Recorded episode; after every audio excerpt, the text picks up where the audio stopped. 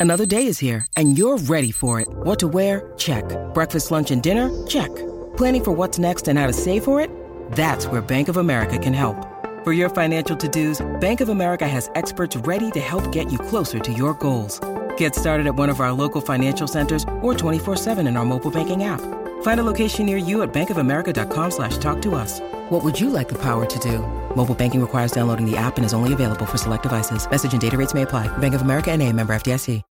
When you need mealtime inspiration, it's worth shopping Kroger, where you'll find over 30,000 mouthwatering choices that excite your inner foodie. And no matter what tasty choice you make, you'll enjoy our everyday low prices, plus extra ways to save, like digital coupons worth over $600 each week. You can also save up to $1 off per gallon at the pump with fuel points. More savings and more inspiring flavors make shopping Kroger worth it every time. Kroger, fresh for everyone. Fuel restrictions apply.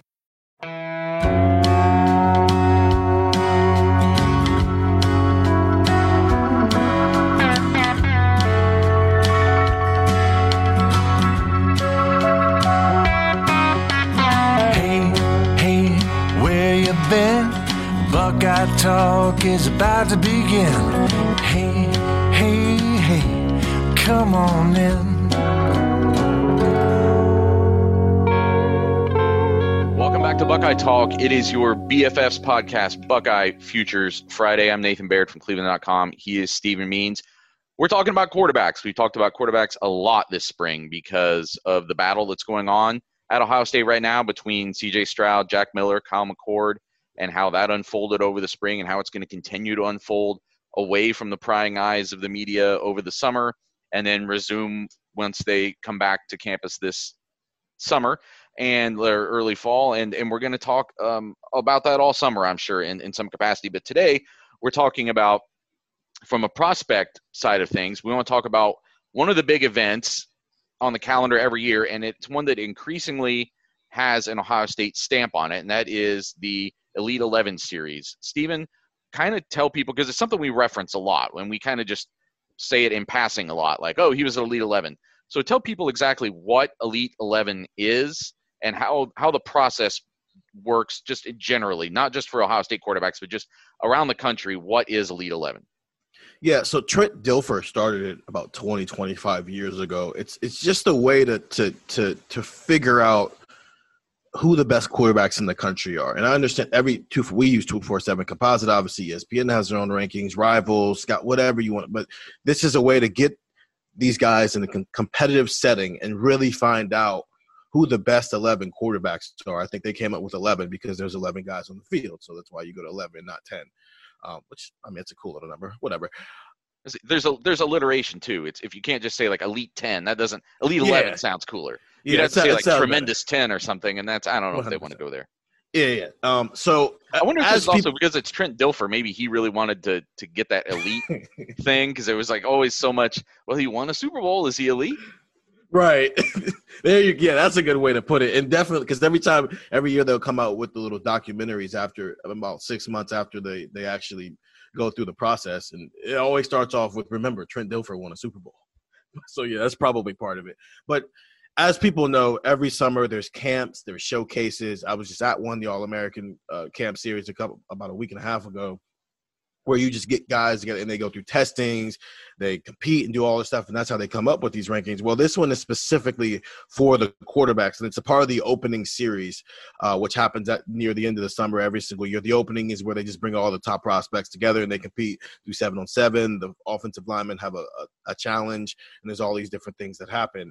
Well, the quarterback part of it is there's a, a showcase. They're all over the place. Uh, the kid we're going to talk about, uh, Quinn Ewers, is his was in Dallas a couple a couple of days ago, but they're all over Dallas, Los Angeles, Nashville, Philadelphia. There's one in Indianapolis this year, and that's where you go to earn your invites. It's just a camp. It's no different than going to the All American camp where you can try to earn a, a, a invite to the All American game and whatnot. But and so and you go there, you compete.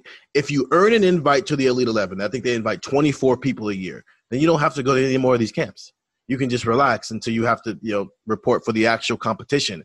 But say you don't, then if you want to, you and your parents can drive to the next regional location that they have one of these camps, and you can try to earn one there. But there's usually four or five opportunities kind of scattered throughout the country to get enough people from different parts of the globe, uh, parts of the country, where they have these competitions, and you can earn an invite to go compete to be a part of the Elite Eleven to me, it's one of the closest correlations between football and basketball recruiting. In that, in mm-hmm. basketball, mm-hmm. for people who aren't aware, you know, you there's top level AAU teams, usually affiliated with one of three shoe companies or whatever, and you play in big events to try to qualify for the biggest events at the end of the mm-hmm. season. And those are the ones. There's only certain events that college coaches are allowed to uh, come view in person, and you're trying to get to as many of those as possible. And now that's a team oriented thing. This is individual. It, you don't quite have the same team concept in football recruiting, but this is kind of the same thing individually. If you're, you're going to a regional to try to prove yourself and get to the big stage against the other best people that do what you do. Yeah, and which is what in football it has to be right because you're not playing a full force football game when you're not in season, so you have seven on seven. But it is a little bit more individualized because, I mean, football is the ultimate team sport, and what every position is very different they all have to work together and obviously to be successful. But what a defensive end does versus what a wide receiver does, even though they're both te- what a, no a better example, what a defensive end does in comparison to what a three tech does. They're both defensive linemen, but they do two totally different things. And so yeah, there is an individualized concept of high school football recruiting when you're not in season and you get stuff like this where I mean, if you look around the NFL right now, most of the guys who are starting on NFL rosters either competed in the Elite 11 or competed and they ended up enshrined in the Elite 11. A lot of them ended up winning MVP. You know, I think that's an interesting thing we're going to come back to, which is what it means to just get invited to Elite 11 uh, because anybody can go to regional compete, I guess, and then mm-hmm. even even to earn an invite out of there, that means one thing. But then to go to the Elite Eleven like finals and and show off, that seems to mean something else. We'll talk about that here in a minute like you said, it's been around for uh, longer than I was aware of. Actually, I, I found it going back to 1999, and there's been an mm-hmm. Ohio State connection since pretty early on. Uh, Troy Smith and Justin Swick, Justin Zwick were both at the 2001 camp, according to what I found. Rob mm-hmm. Schoenhoft, who I don't even know who that is, and I, am obviously a, a newcomer to Ohio State football history, but I don't know who that is. He didn't end his career at Ohio State. He ended up going to Delaware, I believe it was in 2004 those were the only two in the first like 16 17 years of this camp from what i saw from that had an that ended up going to ohio state who were participants in this camp but now it's become an annual thing like if you're an ohio state quarterback prospect i guess 2018 might be the um, exception but it's been just one after the other dwayne haskins in 2015 tate martell in 2016 justin fields 2017 these are guys who got invited to the the final 24 right uh, yeah. CJ Stroud in 2019. I believe Jack Miller could not participate in 2019, yeah, he was, right? He was still dealing with some injuries. So he was actually, him and CJ Stroud were actually on the same team when they got right. the seven on seven part. We'll get to that in a second. And then McCord, they did end up having it last year, right? He, he was involved last year. Yes. So, um, and then now Quinn Ewers now trying to advance in 2021. We assume that he will probably be in the among the final 24. That would probably has he already qualified? He is no, he's already gotten an invite to the 24. So gotcha. yeah, okay. got, he's on that part at least. Okay, so he will join that club. So what? This predates Ryan Day a little bit, um, with with Haskins being as early as 2015, Tate Martell 2016. But I guess explain what you see as the connection right now between Ohio State taking its quarterback recruiting up a notch and the fact that these the guys that they're going after, it's just annually those guys are the ones at Elite Eleven. Yeah, I think the difference now is it's more of a at this point when they send out the invites, we should just expect it, right? And I think maybe that's oversimplification, but let's I mean, Dwayne Haskins was an outlier as far as the type of quarterback Ohio State wanted. And he wasn't even an Ohio State commit at the time that he went. He was still a Maryland commit. They had to flip him because the quarterback they wanted flipped.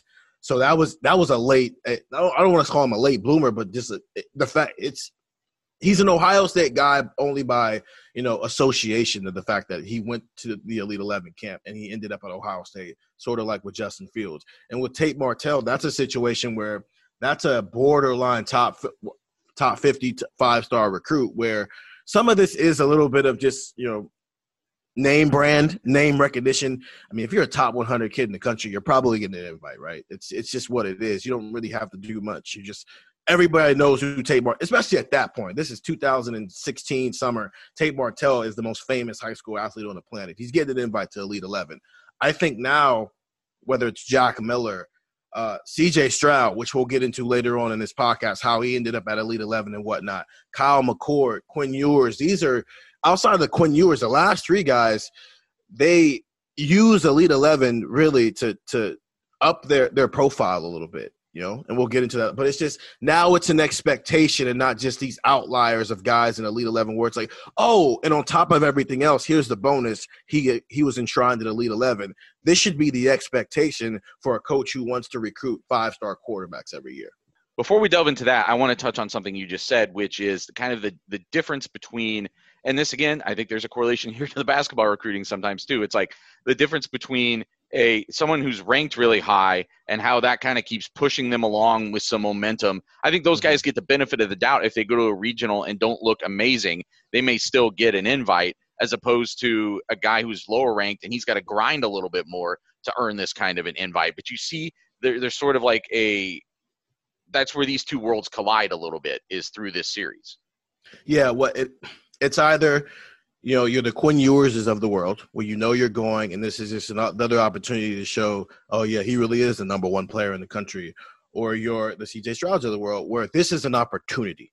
This is an opportunity for you to showcase yourself in a way that maybe because maybe you're a late bloomer or just your situation, you're not around people who can really guide you in the right way to how football recruiting works. Whatever it is, this is an opportunity for you to be on this stage where everything is equal with you and whoever that Quinn Ewers, Trevor Lawrence, whoever that is, Deshaun Watson, whoever that guy is, and show yourself. And those guys typically turn heads at these camps. So we're going to come back from the break and we're going to get into that because there are a couple of instances here in in the last five six years where Ohio State's football futures changed because of quarterbacks going to the Elite Eleven mm-hmm. and having big days or big weeks. And we're going to talk about that more on BFFs when we come back here on Buckeye Talk.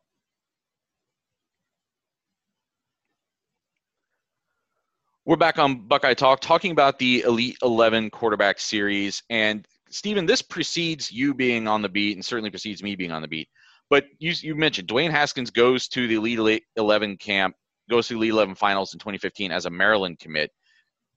Do you know like what where that was in his juncture with Ohio State and how that might have changed that path for him. Yeah, I don't know if how much I, I, I don't know I don't think it was it, it did as much, right? I think he had an he obviously had an offer at that point and the recruitment was there, but I don't know if it was as hard as it was going to be 6 months from that point just because uh, when you have a quarterback commit, it, as we've talked about time and time again since all three of us have been together, it's really rare to have two quarterbacks in the same class, especially two top 100 quarterbacks in the same class or top 200 quarterbacks. So at that point, Dwayne Haskins was just another guy with an offer who was probably building a relationship with Tom Herman, who I, I think at the time was still the, the uh, offensive coordinator and, and, quarterbacks coach here. He was steady building that relationship, but Mike, Lox- Mike Locksley was still an assistant coach at Maryland. So that was where his attention was. He just happened to be a top 100 recruit who was at the Elite Eleven camp at that point. So I, I, with him, it's a it's a hard example because what ended up being an Ohio a, a legitimate Ohio State relationship wouldn't come into effect for another six months with him. So the ones that really changed, the, where, where a guy changed the kind of direction of his career, was both 2017 and 2019. Justin Fields goes to the Elite 11 camp in 2017. As we've talked before, he had a late rise to his prospect life. You know, Trevor Lawrence kind of jumped out there early on and was like the clear number one, kind of like a Quinn Ewers in this class. Like very early on, he's the runaway number one guy in that class. Justin Fields was a multi sport athlete. He was playing a lot of baseball in the summer, wasn't doing camps like this as much early in his football or his high school football career because he had other things that he was pursuing and he was really good at baseball. He was a legitimate baseball prospect. So it wasn't until later in his career that he even started doing like a lot of seven on seven, a lot of camps like this he goes to Elite 11 in 2017 and wins, correct? Yes. And that's one of the things that pushed him farther up that list and made him a and and what I'm getting at is you wonder how differently his Georgia trajectory is if that doesn't happen. If he comes in as a four-star prospect, does it, you know what I'm saying? Like, does the whole mm-hmm. thing with Jake Fromm unfold in a different way? Is there less urgency maybe felt on his behalf that he's not getting a chance to get on the field? And does he not end up transferring out? Does he ever end up at Georgia? Does he end up monitoring his commitment to Penn State in the first place? Like, a lot of things might have changed because of the exposure Justin Fields got at that camp. Yeah, I think he had literally just decommitted from Penn State a couple of months before he showed up there. His situation is interesting because it's not necessarily a, a guy in the 200s who was really well at a regional and then went there and showed out. It was, okay, you have our attention. Here's the platform. Um, validated. We now think you are this prospect go validate us because Trevor Lawrence walked into that and it was supposed to be the Trevor Lawrence show. As I said, they put out the documentaries for it and it was. Uh, if you watch it, the first couple of episodes were just a Trevor Lawrence love fest, which was basically the 2020 football season as well, a Trevor Lawrence love fest. But it was just you know, when he, when they went through their pro days, Trevor Lawrence was awesome. The first time they ever threw the ball, Trevor Lawrence was awesome, and it's like, oh yeah, this guy is the real deal, yada yada yada. But then it was, but here's this guy Justin Fields. Is he gonna you know mess with the status quo a little bit and have us really questioning maybe is Trevor Lawrence really the best player in this class?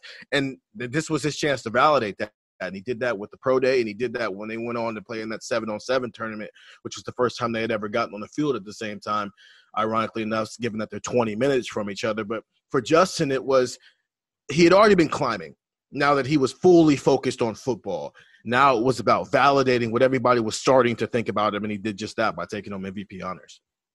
And then one of the comparisons people have made between Justin Fields and CJ Stroud is that Stroud also had a later career advancement like that. Now, mm-hmm. Justin Fields, even relative to his high school career, I think got started a little bit before Stroud did. I wrote about Stroud uh, earlier this spring about kind of him having to, to you know, wait his turn a little bit as a high school quarterback behind a guy who now is at like a division three and is doing well but was not a national recruit by any means and Stroud was one of the guys I was kind of referring to before. He had to grind it a little bit more, more than someone like Tate Martell, who, like you said, kind of shows up at a regional with this celebrity status. And CJ Stroud was the the late comer, and this was another. I mean, this there's a direct correlation between what how he performed that summer in those camps and Ohio State even being interested, correct? Yeah, CJ Stroud was not like just uh, he, he, was like Justin in the fact that this is it was take off from there after the Elite Eleven, but the lead up to the Elite Eleven was very different. So they that that year is 2019, summer 2019 for the 2020 class, and they went to Los Angeles twice for a regional. The first time they went, there wasn't much. I don't think anybody impressed, but also I don't think DJ Uiagalelei was there which is why he didn't earn an invite the first time. I don't think he was there. And so they weren't really impressed with anybody. CJ Stroud was among those people they weren't really impressed with. And that's because, from a late bloomer standpoint, some of that was just physical. I mean, if you saw a picture of CJ Stroud in high school, I mean, you were there when we got to talk to him the first time after being in the program for two weeks. He looked small. Nothing about him screamed Ohio State starting quarterback, right? Well, I mean, we've seen him since then, and he, I mean, he looks like a starting quarterback now. He doesn't look like Justin Fields' little brother anymore. He looks like a guy who's who's been developed a little bit from a physical standpoint. So the first time they go, nobody ends up getting an invite. So they come back around to Los Angeles after they go through all the other regionals, and that's where DJ Uiagalelei was there. Uh, I think Bryce Young was there. CJ was there as well. DJ and Bryce obviously end up getting invites because they're five star quarterbacks and Tate Martell, you know that type of. CJ didn't get an invite. So he's just moving on with his life. DJ Uiagalelei, and this will be a much more interesting story of Clemson and Ohio State playing the playoff again this year because and CJ's the starting quarterback and DJ's the other one. But DJ decides he doesn't want to go to the Elite Eleven anymore because he wants to focus at St. John Bosco on trying to win a national title since the year before that they lost. So he drops out, which means there's an opening. So and there's this video online of of them calling CJ and saying, "Hey, we want you to come now. So he was literally, an, he's an understudy at that point. He's the just in case somebody doesn't, literally, if just in case somebody doesn't want to come now, you can come. And he's FaceTiming his mother, telling him, and he's emotional and all those things. Come to find out, the best thing that could have happened for Ohio State is Clemson's commit dropping out of Elite 11 because it might have helped Ohio State find his starting quarterback because he goes on to win the whole thing and win MVP. Right. So then eh, that was going to be my follow up. Like, what happens next for him? Because then he he goes there, and it's not again just being in the mix is one thing. You got invited mm-hmm. to this thing, great. Going there and winning seems to be a, a, different kind of separator because I feel like there are a lot of guys who get invited who are getting invited on name, or you get invited because you showed up one day and it was the best day of your life. But to then go there where everybody is is collected and succeed seems to be another thing. And he's still waiting when he gets there because it's not they change the setup sometime every single year. So I think this year there were three quarterbacks per team because there were less teams. And so I think he's on a team with Jack Miller, who I mentioned earlier, and then Bryce Young. So they're kind of rotating the quarterbacks and the, and the starters and the reps and all that. So he's still waiting, right? He's still behind Jack Miller and he's still behind Bryce Young until it got to a point where it was very clear that hey, this is the guy that's going to help our team win the most, and he ends up going. So now they put him on. It starts with the pro day though. He puts up a perfect score of 50. I think the only other person to do that's the highest score ever, and it's followed by Bryce Young's 49. And we'll get to Kyle McCord in a second, but since I'm in this line of Kyle McCord's 45 is I think third all time behind those two guys. In the pro day, as I've mentioned before, when we were doing the spring game, it's just it, they put him through a pro day, and a perfect throw is a three a okay throw is a two and a, and a, throw where the wide receiver has to do all the work is a one. And he put up a perfect score of a 50 that never been done before. This guy from Rancho Cucamonga, who's only I think that's how you say it, who's only here because the number one quarterback in the country decided he no, no longer wanted to come. Nobody knows who he is. He has a couple Pac 12 offers, some of the smaller Big 12 offers, but not much. And he's dominated.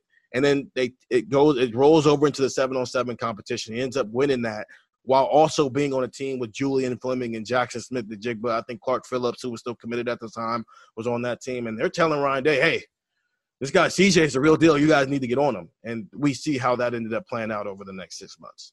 It's a little bit awkward that you've got guys who know that because Jack Miller is already an Ohio State commitment at that point. Yeah. Uh, but they're calling back to let Ryan Day know, like, hey, this guy doesn't have anywhere to go to college. I know you need another quarterback. And if not for this camp, CJ Stroud is probably not at Ohio State right now. 100%. One, it shows what the communication was between the recruits and the coaches, not just the quarterbacks, but everybody, because it was understood that we're going to bring another guy along with Jack in here. And so they all got on. It is what it is. So they all got on board with it instead of trying to fight it and just fighting up and saying, no, Jack's our guy. They said, okay, we understand. So let's make sure we go get the best option. But yeah, you're right. It's to the point. If DJ doesn't drop out, who's Ohio State's second quarterback in his class, and and is Ryan Day pulling his hair out trying to find that guy. And then, as you said, Kyle McCord goes last year and also wins the pro day. Uh, mm-hmm. So just a, a, again, just another year where an Ohio State quarterback. And I'm, I, I was going to get to this with with Quinn Ewers because now you're you're already the number one prospect in the country. It would seem like you don't have a lot to prove by going through this process if you're Quinn Ewers. But what what does he get out of it? And I guess more importantly, what does Ohio State get out of these quarterbacks going to these camps and excelling the way they have? I don't. I, I don't think I know Ryan Day said it. He's not a big fan of seven on seven since it's not real football, which under, it, it isn't. We know that. That's not the point of it. It's more about decision making for quarterbacks, but it's a pressure free environment because you're not worried about getting hit. I think what Quinn can get out of this is com- competing. It's you got to go out. Listen, you got a perfect rating you're the number one player in the country, but you got to go out there and prove that every single day. You can't, that can't, it's one thing to be the number one player, but that perfect rating, he's got to consistently go out there and prove that. And there are going to be some guys there who are going to push him. Ohio State doesn't have the CJ Stroud or Justin Fields story heading into this pro, pro day. Clemson might have that in Cade Klubnik, who's who beat Quinn Ewers in the state championship game a couple of months ago and com- committed to Clemson a few weeks after he did it.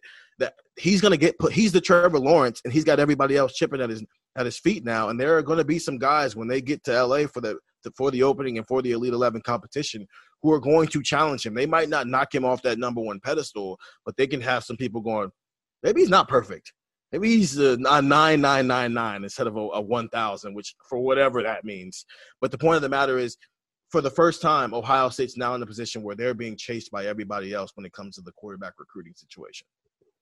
It would seem like something that kind of builds on itself. Like, you know, Justin Fields eh, doing what he did kind of help leads to CJ Stroud, which leads to mm-hmm. Kyle McCord, which leads to so it, Ewers going there and having a big summer seems to maybe set the stage for what comes next. Yeah, momentum right? I mean, CJ Stroud has been working off of momentum for two years now. Uh, Kyle McCord used that momentum. He wasn't a five star when he showed up there. He was a four star recruit. He was a pretty highly rated guy. I'm not gonna make it seem like he was in the 600s, but he earned that fifth star based off some of the stuff he did there, but then also his senior season. Jack Miller probably could have helped himself had he not been dealing with some injuries, but he continued to trend downward because once again, it's another situation where, you know, he has a chance to compete and he's hurt. So he can't do that. And so continues to spiral backwards. For Quinn Ewers, it's if CJ Stroud, for how we want to define this quarterback battle this year as just keep doing what you're doing and you're going to win. For Quinn Ewers, it's just keep doing what you're doing and you're you're already the favorite to win MVP walking in there. Just keep doing what you're doing and you're going to win. And that's an interesting position for Ohio State to be in.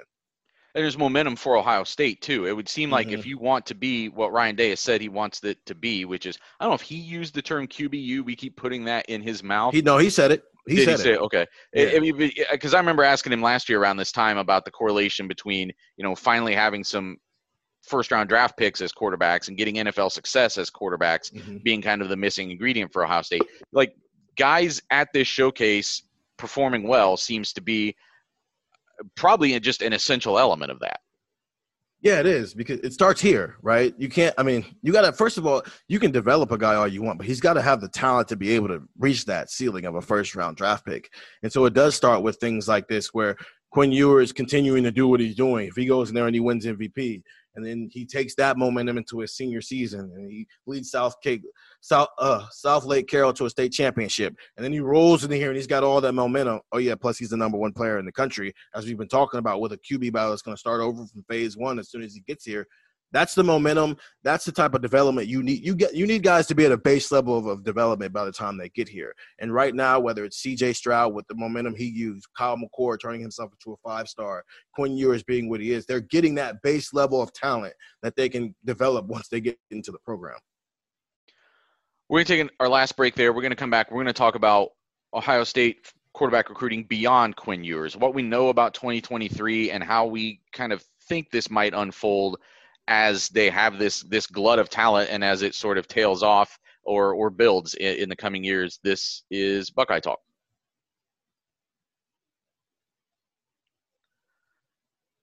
Back on Buckeye Talk, Stephen, we know Ohio State has a quarterback commit for 2022. That is Quinn Ewers, as you mentioned, has a perfect prospect rating, number one guy in the country. What do we know about what they're doing for 2023? I know that it's still somewhat early, but also as quarterbacks go, not really early for a 2023 class. You t- those commitments tend to come in early, but you've also got such a stack of talent here for Ohio State, actually in house and coming. I'm wondering how that's affecting things. It's not early. Uh, I mean, we're eight days from being was it three years removed from when Kyle McCord committed. He was two years out. Uh, Quinn Ewers is a year out, obviously because he had to flip from somewhere else. Jack Miller, I think, was an 18th month out commitment. CJ Stroud's the CJ Stroud's the outlier here as the guy who committed on signing day. This is usually how quarterback recruiting goes. You kind of want your guy um, heading into the spring of his junior year, summer heading into a senior year. This is when you want your guy. Right now, Ohio State's only offered one guy, and that's Malachi Nelson, the number two uh, pro style quarterback in the country, the number four player, five star recruit out of California. He's got a crystal ball to Oklahoma, which isn't that crazy given that Oklahoma is on that every other year. We're going to go get the five star plan right now.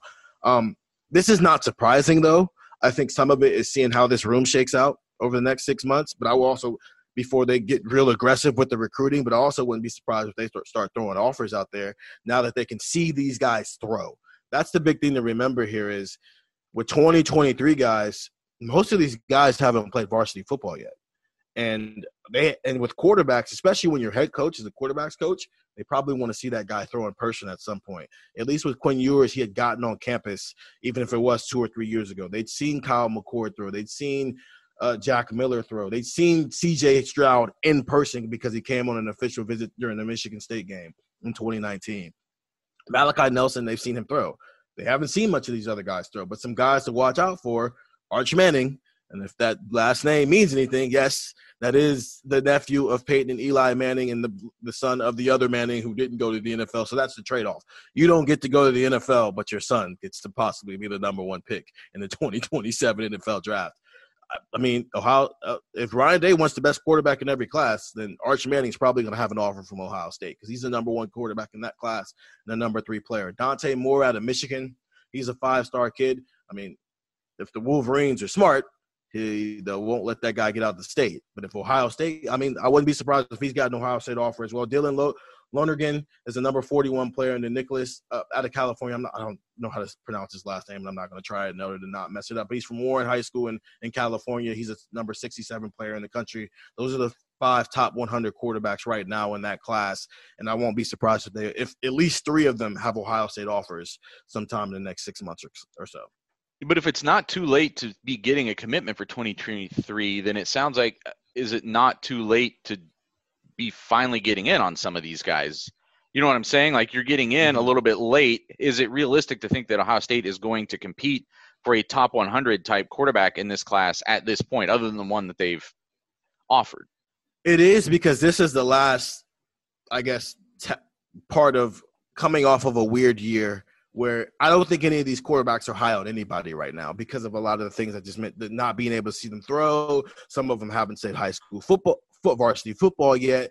They, it, typically, April's not too late. It's not too early either. It's just kind of this is. It wouldn't be crazy if some of a quarterback in that class committed right now. But I also won't be surprised if a lot of these guys don't wait till the fall, just because I mean, COVID happened, and so there's going to be some things that are a little bit more delayed with the 2023 class, which is why the composite rankings were so late. They those just came out two weeks ago. A, a lot of stuff is just delayed with this class because no one's seen them play in person, and a lot of these guys haven't played football yet. So normally, April, if Ohio State had a quarterback commit, I'd be like, "Yep, seems about on pace." But with this one, I won't be surprised if the 2023 quarterback for Ohio State doesn't commit till like November. This is where recruiting process kind of fascinates me because there are so many hours of the day, only so many days in a week. You only have so much as we talk about like, you know, recruiting capital to spend on each player, each position and do they need a five-star quarterback in this class? Do you think they still go out and pursue a top 100 kind of quarterback for this class? Like, w- w- can they get by with a more developmental or or just lower ceiling guy for that 2023 class? I mean, you know what I think. Yes, I think that's how it should go. Is you know, go get the guy, then go get maybe a developmental guy who he might still push you in the battle, but he's not a guy who's expected to start as soon as the job is available. And then you go get the guy. Do what Clemson is doing. Do what Alabama is doing. Do what Oklahoma is doing. Where you're on this kind of cycle. Like Spencer Rattler will be the starter for two years, and then Caleb Williams will be the starter for two years. And let's just say Malachi Nelson does commit to Oklahoma as a 2023 guy. He'll sit behind Caleb Williams for a year, and then he'll be the starter. I'm all for that plan, but that's not the route they're taking. They're taking the route of they want the best quarterback they can get in every single class, even if that means you know having a new competition restart every single year. Now I doubt that happens if Quinn Ewers comes in here and wins the job, but I also won't be surprised if they just landed Quinn Ewers and he signs in December, and then Arch Manning gets an offer from Ohio State, and he ends up in the Ohio State's 2023 recruiting class. And then we're going: Is Arch is Peyton Manning's nephew going to steal the job away from the guy everybody's saying is the highest rated recruit since Trevor Lawrence? But at some point, it's not even whether Ohio State could or should do that. It Mhm. becomes at some point you're going to hit a year where because Quinn Ewers is already there, the other five star quarterbacks in the country don't want to come to Ohio State because they know Quinn Ewers is going to be there for the next two years. I think he might be the the line in the sand. He might be a bit like of a roadblock. Right, just like Trevor Lawrence was. I think everybody looked at that and said, "I'm not beating that guy out. He just won a national title, and everybody's saying he's the best, highest graded quarterback since Andrew Luck. I'm not beating that guy out." Which is why Clemson didn't get another five star until DJ, which who who knew he was only sitting behind Trevor for a year. So I do think there does come a point where if you go get that guy who is a generational talent, quote unquote, I think everybody else, other quarterbacks see that, and so whether Ohio State goes after the top quarterback in every year or not, I think the decision on whether they land it might be made by the kids over the coaches. I do agree with that. And and even with DJ at, at Clemson, it wasn't. Yes, he had to come sit behind Trevor Lawrence for a year, but they had a plan. They had a clear plan this year Mhm. to get him on the field, even before the COVID stuff happened with Trevor Lawrence. That there was a there was a role for him. They had a way to get him into real games, and and get him experience this year. It wasn't just holding the clipboard for a year waiting for a blowout.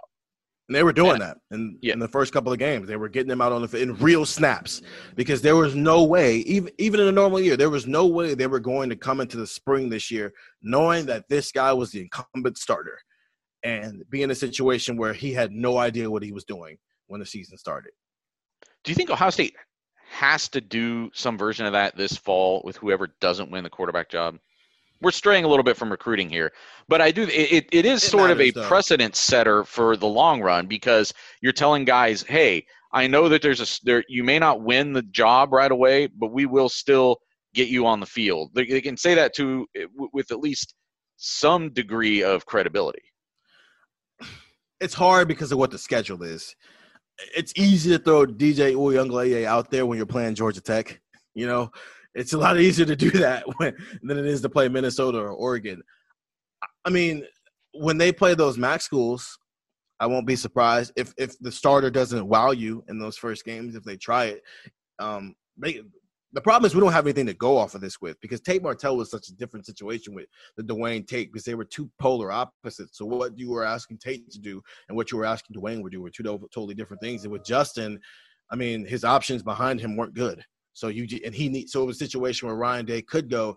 Justin needs every rep he can get. So we're not just going to pull him just for the sake of pulling him. I won't be surprised if Kyle and CJ both get some level of reps, but it's hard to really like mark that down. If if the Mac school was first, I'd be like, yeah, I think we might see CJ for a series. I think we might see Kyle for a series. But because of what the schedule is, I think you've got to get whoever ends up winning the starting job as many first team reps as possible, especially going in the fall camp. I'm going to kind of end on this. Like, I want to get your take because you, watch this more closely than me, but we've obviously debated this topic a lot on here on Buckeye Talk. And the circumstances leading up to what we have now and what we will have in the spring of 2022 are somewhat unique. Ohio State had a mm. gap. They knew Justin Fields was leaving. They had to get two guys in one class. They then had an opportunity to, they already had Kyle McCord committed before they got the second guy for this class. And it happened to be, instead of being just another guy, it happened to be mm-hmm. CJ Stroud swooping in. And then Quinn Ewers is sitting out there. There's a mutual connection. And now Quinn Ewers is coming in for 2022. It's not just a five star. It's like, might be that guy, might be mm-hmm. big, big deal. Do you think, and so now that forces the conversation of, well, is this just what Ohio State's going to be every year? And, and is that smart? So we've had that conversation. Do you think we might be jumping a little bit ahead on that and that it may just return to something more normal after that, quote unquote normal? Ohio State's still going to go get really good quarterbacks. But beyond Quinn Ewers, do you see it maybe settling into something a little more, um, a little less insane? As far as just stacking these guys the way they have, or do you think this really is the plan? Like they're going to go get if they get the number one quarterback recruit in the country every year to commit to Ohio State, that's what they're going to do. So you're asking what what's the realistic way to approach this, right? I guess Because- just yeah. If if we're if we were doing this podcast on April twenty second, twenty twenty five, Mhm. What do you, how do you think we're talking about Ohio State's quarterback recruiting process at that point? Like based on what you know or feel right now. I think the approach will be we want the bet five star. I think the result will be what Oklahoma's is right now.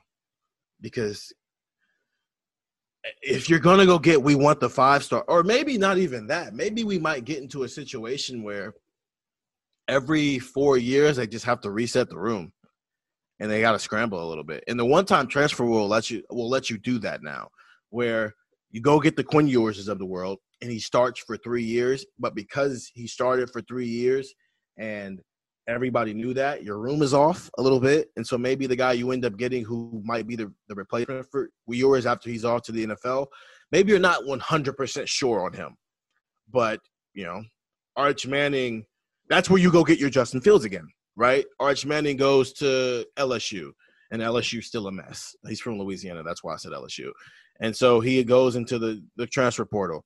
Hey, Arch, come on. Come with us. Come start with us for two years. And then you start that cycle over again. So maybe that's where they're on, where just every four years or so, it's a scramble because you did uh, take this approach of, I want the five, I want the Quinn Ewers of every class. And so you are in a scramble every so often. But the result is for the next three years, you know your quarterback might be the best player in the country. And getting Justin Fields, you're getting a Justin Fields is easier, not in terms of identifying him because there aren't that many Justin Fields out there, but just Right. getting the transfer process will be easier than it has ever been. But it's why it does seem like Ohio State needs to get through these next two years without the perception that it left someone dangling Yeah. To maybe put itself. There are repercussions if it doesn't do that. which Or is why. I, which is why I think it is, is he's Ryan Day feels it's so important to get everybody to the fall. Because then everybody at least feels like they had a legitimate shot and it wasn't you gave me 15 practices and reps with the third team. I'm leaving. No, no. Consistently make it seem like everybody got a fair shot, even if from the outside it's very clear what the hierarchy is. And so whoever if Jack Miller leads or Kyle McCord leads, CJ Stroud leaves, they can't feel like they didn't get a fair shot that's why it's so important. So yes, the room is going to look one way and it might look completely full in the spring like it is right now. But then every single year when you get to the fall, it'll still be that. But by the end of fall, can't because these guys can still play four games and then redshirt and then transfer. I mean, we've seen guys transfer in season. Isaiah Pryor did it here. Kelly Bryant did it at Clemson. Someone might leave after fall camp. You can still do that, but it doesn't ruin the reputation Ryan Day has of one developing you as a quarterback. Jack, one of those three guys got two of those three guys were at least gotten a year and a half of development. One of those guys a, a, a fall, a spring and a fall. So some some development and a fair shot to try to win the job. That's all you can ask for as a recruit at the end of the day, and I think that's what he's selling them on. That's something to watch long term. For those of you who want to follow recruiting in the short term, get the text 614 350 3315. Steven and his uh, the freelancers that we use are are bringing contacts every day with the guys that Ohio State is targeting and signing and getting commitments from. And we're putting out updates from those all the time. Uh, follow Steven's work at cleveland.com slash OSU. We have recruiting roundups Monday through Friday uh, or, or some kind of recruiting intel every morning. And that's, that's a commitment we've made, and we're going to keep doing that. And we're going to keep doing the BFFs podcast. Join us next Friday for more recruiting talk. But until then, I'm Nathan Baird. He was Stephen Means, and that was Buckeye Talk.